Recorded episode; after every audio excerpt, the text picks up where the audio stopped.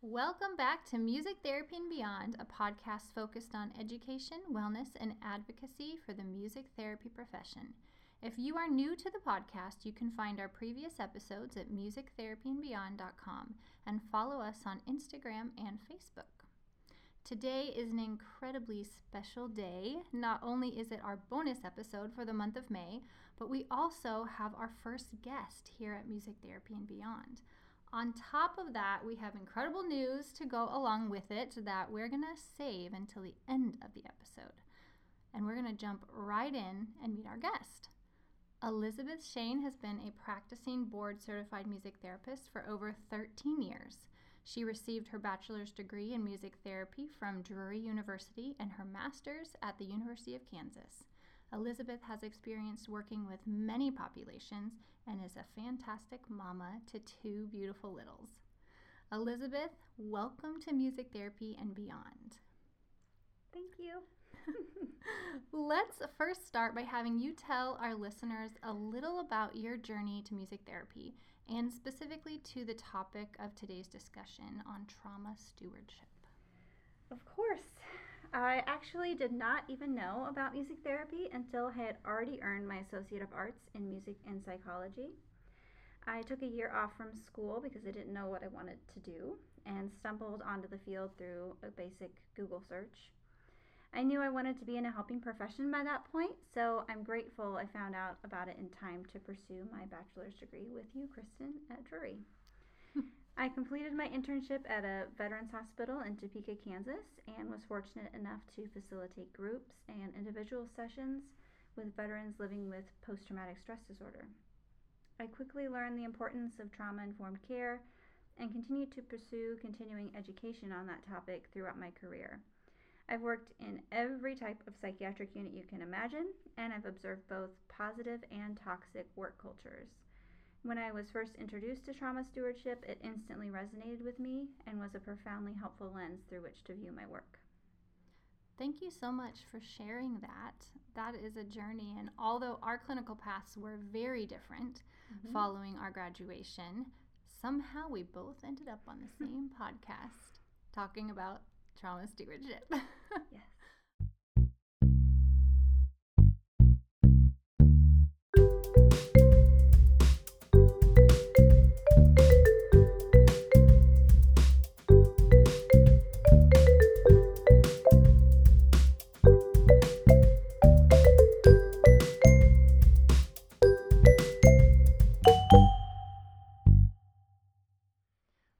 Love how life works out.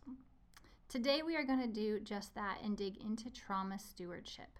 This term was founded by Laura van Dernoot Lipsky, the founder and director of the Trauma Stewardship Institute and author of the book Trauma Stewardship, an everyday guide to caring for self while caring for others. Friendly reminder here that we'll have all the links and resources in the show notes, as well as like a brief rundown of all the information we chatted about today. Laura has worked directly with trauma survivors for more than 3 decades. This is a fascinating topic and one that aligns well with our previous podcasts on trauma-informed care.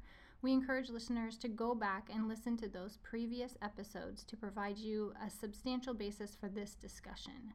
Those episodes are 1, 6, 9, and 12, but I have to be honest that a lot of the podcasts we have talk around the topic of trauma-informed care, and especially our wellness segments. I'm going to hand it over now to Elizabeth to introduce the topic of trauma stewardship and walk us through our learning objectives for today. Thanks, Kristen. So, why are we talking about trauma stewardship specifically? We're going to talk about that today because as a helping profession, we need to reflect more deeply about how our work impacts our own mental health. We also need to define stewardship because this is a special word. We want to explain its origins and why I think this is such a perfect term for managing our own mental health. I'm also going to define a bunch of other terms and focus on trauma stewardship and what that really means. And finally, we're going to lay out 3 steps to practice trauma stewardship in our daily lives. Thank you so much for providing us that introduction and the outline for our discussion today. It is going to be an important and meaty discussion, friends, and I am excited. Let's go ahead and start at the beginning because, of course, that's a wonderful place to start by defining trauma stewardship. And would you please walk us through why it's vital to consider this as our efforts towards trauma-informed care and really all care that we give to others as therapists and teachers and parents and all the hats that we wear where we care for others. We have people all over the world in many different roles listening. Yes, of course. So I think that we should start simply with the word stewardship because I don't know that this word is super familiar for everyone. So we're going to start super basic here and talk about how Merriam-Webster's dictionary actually defines this term. And it is listed as the conducting, supervising, or managing of something, especially the careful and responsible management of something entrusted to one's care. I really want to emphasize that last part, something entrusted to one's care. This term goes back to the Middle Ages and referred to someone who managed an entire household or a tract of land. More recently, it's often used in religious and spiritual circles to teach patrons and followers the value of taking care of one's body, the earth, and/or one's finances as a way to bring glory to God or a higher power and act out their faith. I really think this term is interesting because when it comes to being in a helping profession, I really consider it a privilege to hold space for other people. And when you think of it this way, as someone else's trauma, someone else's feelings being entrusted to your care in that moment, I think it just really helps you to take it seriously and to really try to be present, as opposed to considering it an obligation or something that you need to tolerate, especially when you are starting to feel sort of burnt out. So I think the word stewardship is really special and important, and it's one of the reasons I really like this particular lens for trauma-informed care. So diving in a little bit deeper, what is trauma stewardship specifically? That is being fully present with others in their pain, trauma, and suffering without taking it on as our own. It is a long-term approach to tending to our own wholeness so we can be helpful to others in our full integrity. That's a lot to take in, but something to really think about and listen to one or two times, especially that last part, helpful to others in our full integrity. Trauma is both personal and subjective, much the same way that pain is. What is traumatic for one person may not be for someone else. It's shaped by each person's life experiences in childhood and beyond. The idea of trauma stewardship is that we take the time to deeply reflect on our own life experiences as well as our current environment, both personal and work, to identify where we may not be taking care of ourselves or others effectively because of the trauma we are bearing witness to. We cannot be fully present with others in their pain and suffering if we are not taking care of ourselves. Remember, we have to put on our own oxygen mask first. I absolutely love that. I do too. I kind of want to read it 2 or 3 more times, but we probably don't have time for that. So I do hope you'll listen back to that part once or twice because it's really a lot to think about. And if you get a chance to buy this book and read it, I think you're going to get a lot from just understanding what trauma stewardship is in a nutshell. It's just a slightly different way of looking at it. So what happens if we're not practicing this, if we are starting to burn out, if we're starting to struggle in the work that we're doing? According to Laura, what happens is a trauma exposure response. And this is the transformation that takes place within us as a result of exposure to the suffering of other living beings on the planet.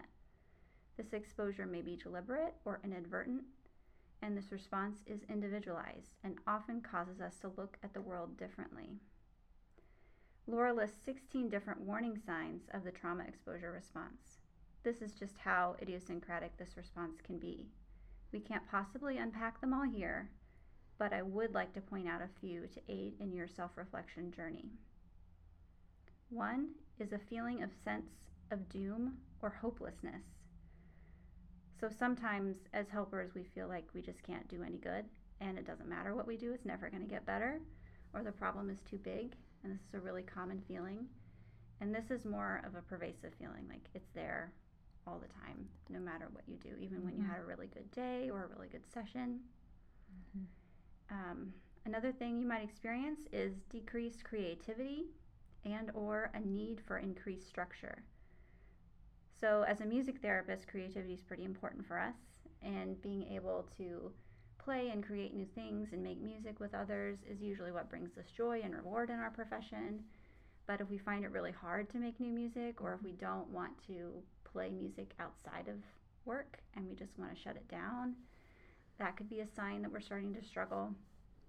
Or if we're not naturally a highly structured person and suddenly we want to have all these routines and rituals, then that's sort of a protective mechanism that we're creating for ourselves because we're getting overstimulated by the amount of trauma we're witnessing. Yeah, we're kind of putting up our armor. I just keep going back sometimes when I'm reading through some of this about Brené Brown, and she always, when we were talking about vulnerability, always putting up your armor, and that just reminded me of that as well. And really, your brain is wired to protect you.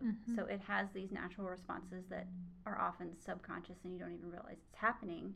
And it's because it senses danger or overstimulation or overwhelm, and it's trying to help you to avoid that. So it's a natural response. But when it's happening on a daily basis and you're experiencing vicarious trauma on a daily basis, then it gets to be too much, and it gets to be unhealthy. Another one to think about is chronic exhaustion or a new onset of physical ailments, maybe lower back pain or insomnia. Your body really does hold everything and responds to everything. And a book that I think we're going to reference later on is The Body Keeps the Score. And it's a really excellent read about trauma and just understanding how our brains and our bodies remember everything that's happened to us, and sometimes we can't even verbalize it, but our body feels it and remembers it. And so that's something else that we can really be looking out for. Another one is remaining in a state of hypervigilance or hyperarousal. And this could look very different for each person, but one example I can think of right now is if you're at the park with your kids and you look at every adult there as a stranger who might possibly abduct your child, or your kid wants to climb up and shimmy down the fireman's pole, and you're there every single time expecting them to fall and break their arm instead of just letting them play, then you're kind of in that state of hypervigilance, and you're just constantly thinking that something bad is going to happen, and you're always looking behind your shoulder. And that's obviously not a very healthy way to live your life. It can be important to be vigilant if you are working in a place where safety is a concern, but we don't want to live our entire lives in that state, because the cortisol levels in our brain are going to be through the roof on a daily basis, and that's not healthy for us. And the last one I'm going to mention for now is minimizing your own suffering. So comparing your suffering to the person that you're working with and saying, oh, it could be worse, or it's not that bad. I mean, I haven't had all these terrible things happen to me like that person, so I just need to suck it up and keep going. I think that's a pretty common one for a lot of people. We're going to list all of them in the show notes because there are 16. It's a long list, but that's because it can look so different for every single person. And that's because of whatever we experience in our own background in childhood. My childhood trauma is going to look different from your childhood trauma. And maybe I wouldn't even classify it as trauma, but maybe you would. And so that's going to color all of those responses differently. This is so fascinating.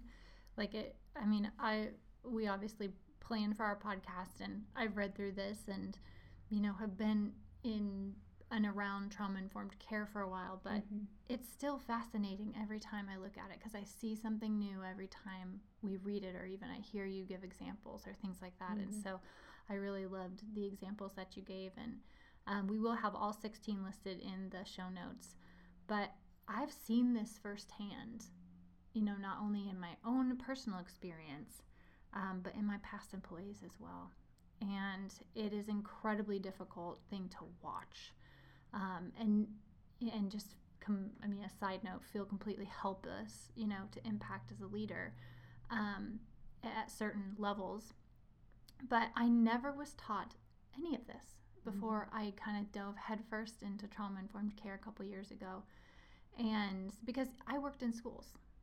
I worked in school systems with kids with special needs, primarily, And it just wasn't something I was thinking about, you know, as it being something that was impacting me or impacting our burnout as both myself or my employees. Mm-hmm. And so I really have leaned on education and learning, and I know you have too. So as we do that, can you kind of walk us through the different types and levels of trauma that we need to kind of be attentive to? Definitely.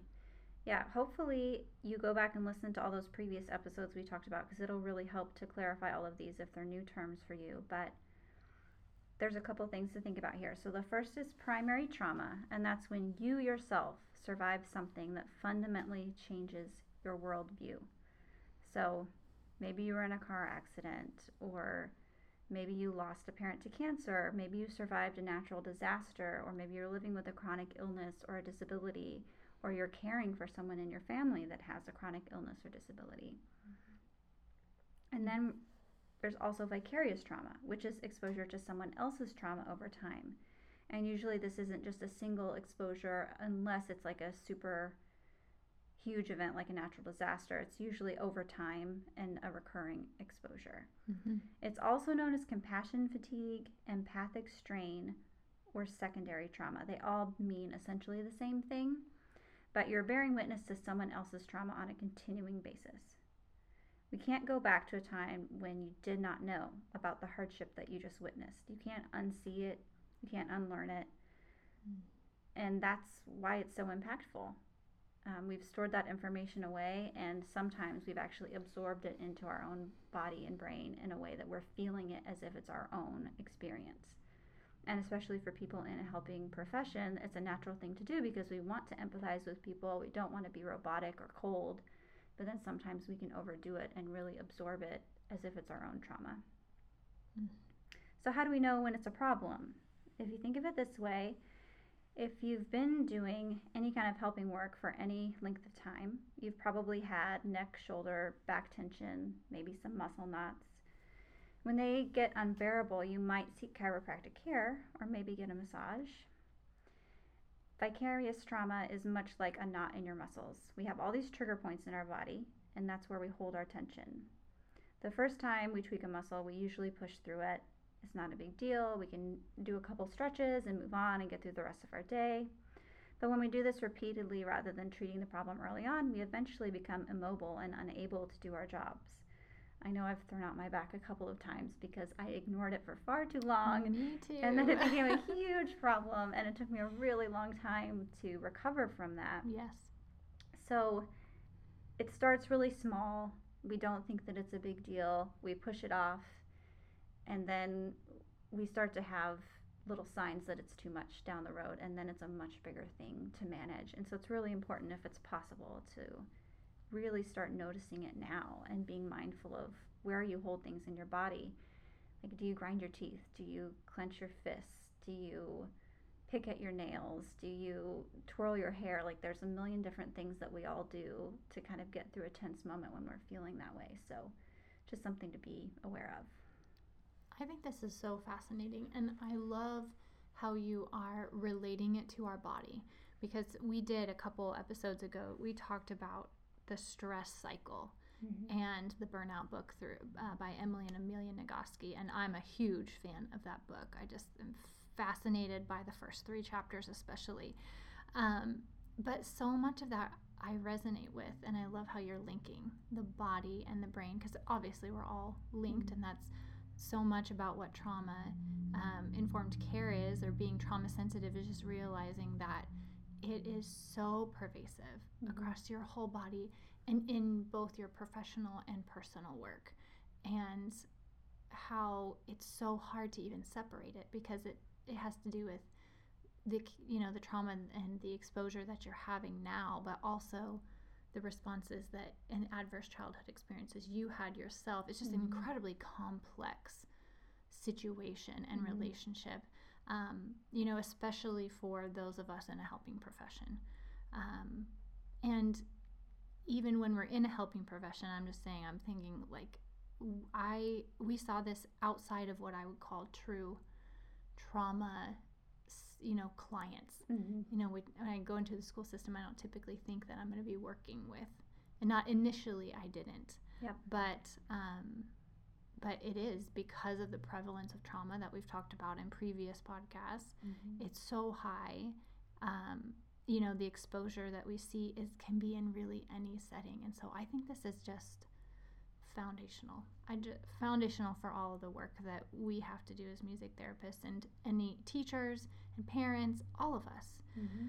So as we take all of this in, and it is a lot, what are some of the factors that influence the trajectory of trauma in the caregiver, or the therapist, the teacher, or the parent? Yeah, so really if we fail to notice and to take ownership of the responses that we're having when we witness someone else's trauma, we will eventually become unable to do our jobs, to have healthy relationships. We just will be pretty ineffective overall. We may even suffer from our own mental health crisis because we're failing to manage ourselves and to check in with ourselves and to take care of ourselves. Oh, yep. So there are other factors that influence how we experience and witness trauma. And in the book, Laura refers to these as the 3 levels of trauma stewardship. So the first is personal dynamics, which is our own history of hardship or trauma. Mm-hmm. The second is organizational tendencies, so whether you're in a positive or a toxic work culture. And the third is systemic failures and societal forces. So things like social justice, ecological disasters, societal oppression, white supremacy, sexism, homophobia, economic injustice, ableism, ageism, lack of access to proper mental health care. All of these factors really affect our ability to manage our own mental health, and they can even convince us that we don't need to access more services or more resources. I grew up in an environment where mental health was really not a priority. You weren't encouraged to go to therapy or to talk about your feelings, really. Yep. And so it wasn't until much later in life that even became something that I did on a regular basis. And so the first time I went to therapy was really terrifying because I had no idea what it was about. And so it took a long time to get through that and to figure out how to manage my own mental health. And then with organizational tendencies, I've worked in so many different types of environments, and it can make or break you if the work culture is not supportive of you taking care of yourself. If there's no allowance for going to therapy, getting a massage, taking time off, planning a vacation, if you're discouraged from using your PTO, right, then that can be really damaging because then you feel guilty when you actually do use it, and then you can't enjoy yourself. And you can't enjoy it, yeah. So it's really a terrible setup. And then when we talk about systemic failures and societal forces, we're trying to reduce oppression in society, but we often create these unsustainable work environments, and we're over-deploying everyone to take care of everyone else. And so it's just a big mess, and we feel like, how are we ever going to solve all of these problems? Because they're so big, and we're so tired, and we've been carrying this load for so long. So there's a lot to think about, and a lot of factors that influence that. Oh my goodness.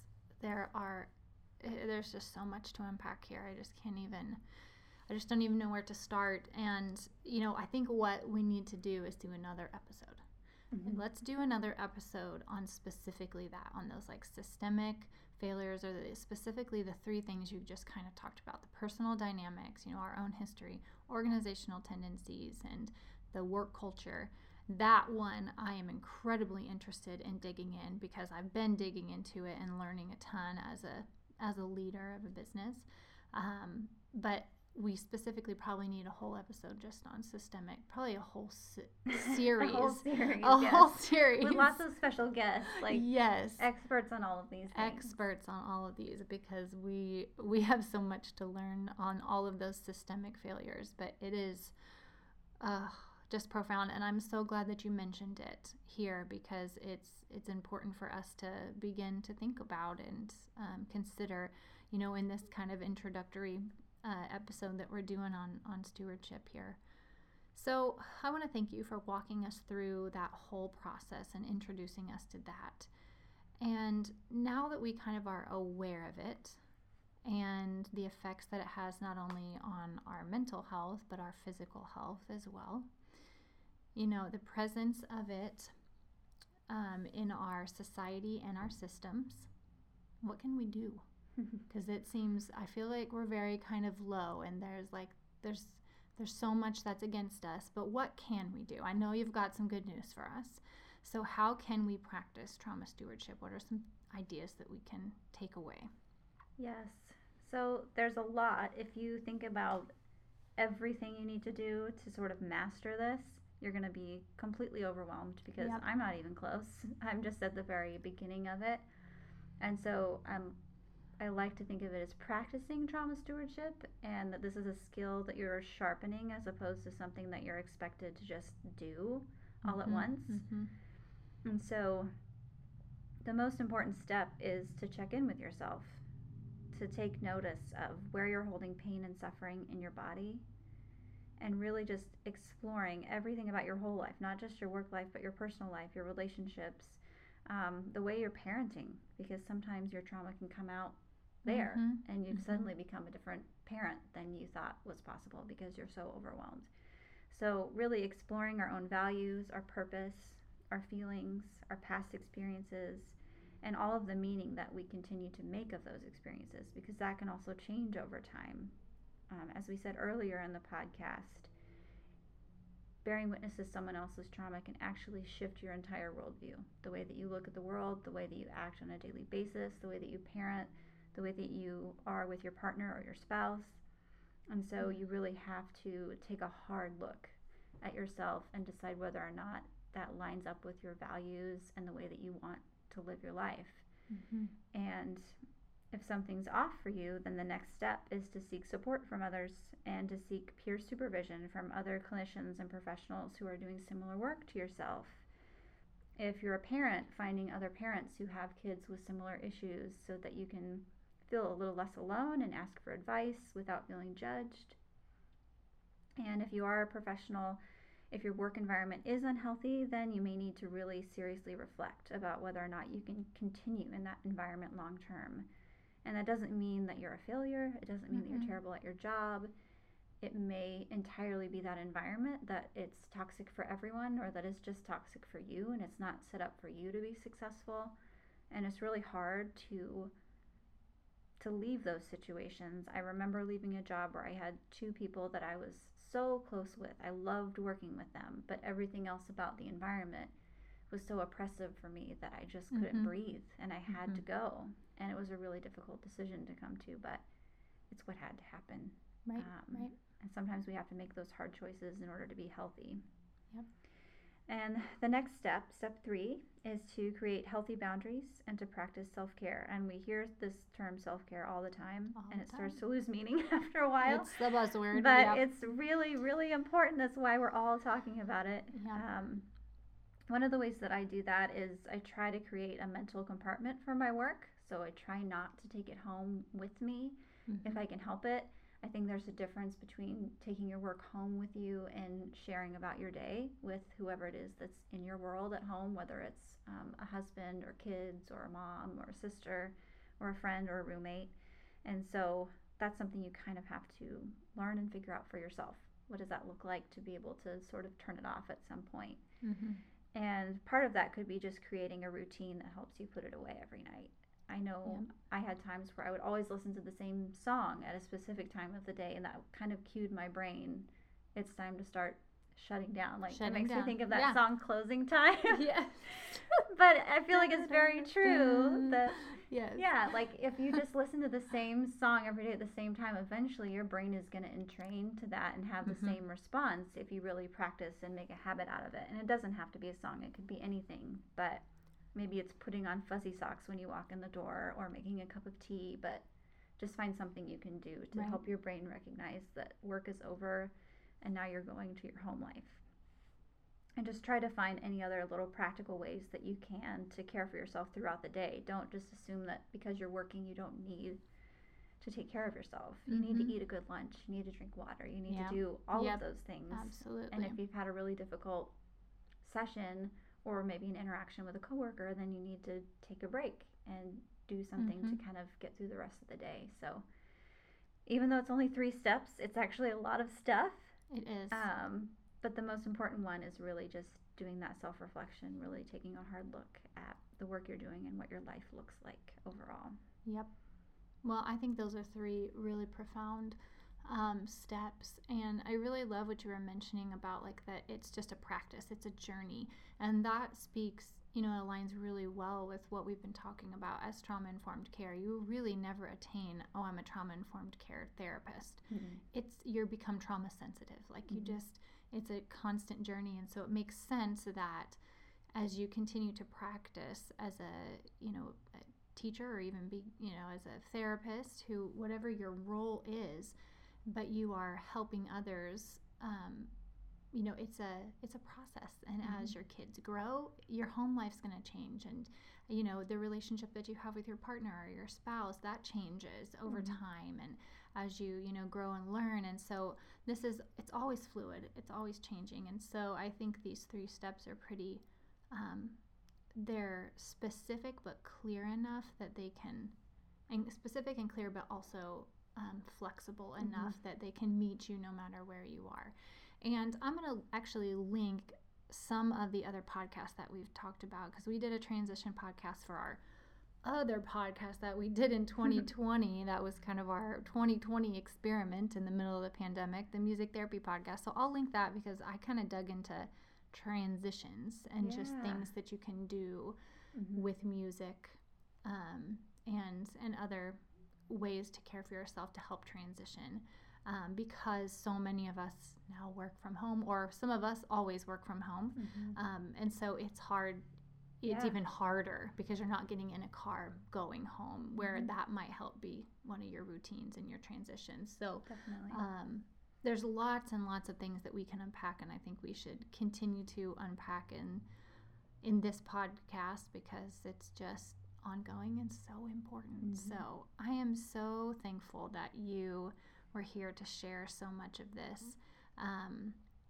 I agree with those recommendations. I love them. I love what you have shared. And, as we begin to kind of wrap up, do you have anything else that you'd like to add to this topic, kind of before we kind of move on, that you feel would be beneficial for the listeners? Yeah, one of the things that Laura says in her book is that being present is a radical act. I'm going to read that one more time. Being present is a radical act. Being present in our world is difficult at best, and really, really important. If we're not present with ourselves, and if we're not noticing what's going on, and if we're not noticing these warning signs, then we can't do anything about it. Mm-hmm. You don't know what you don't know. Right. And so this is just a start. Noticing these warning signs doesn't mean that you're unfit for the work you chose. Mm-hmm. It just means that you're human, and that you're actively connecting with your clients, students, and patients, or you wouldn't be experiencing these warning signs. Right. So I'm just so glad that you shared that, and I think that there's so much to understand that, I just, I guess this last week we shared a image over on our Instagram account that just said, it's hard, keep going. Mm-hmm. And we specifically were speaking about how hard a journey it is to have wellness and to prioritize your own wellness. And I think that the same can be said for trauma stewardship. Mm-hmm. Like, it is hard. It's a radical act to be present. It's hard work, and so you should be kind to yourself. Laura is mm-hmm. exactly right on that. Well, thank you, Elizabeth, so much for joining me today and for sharing your expertise and your heart and just your passion for this topic.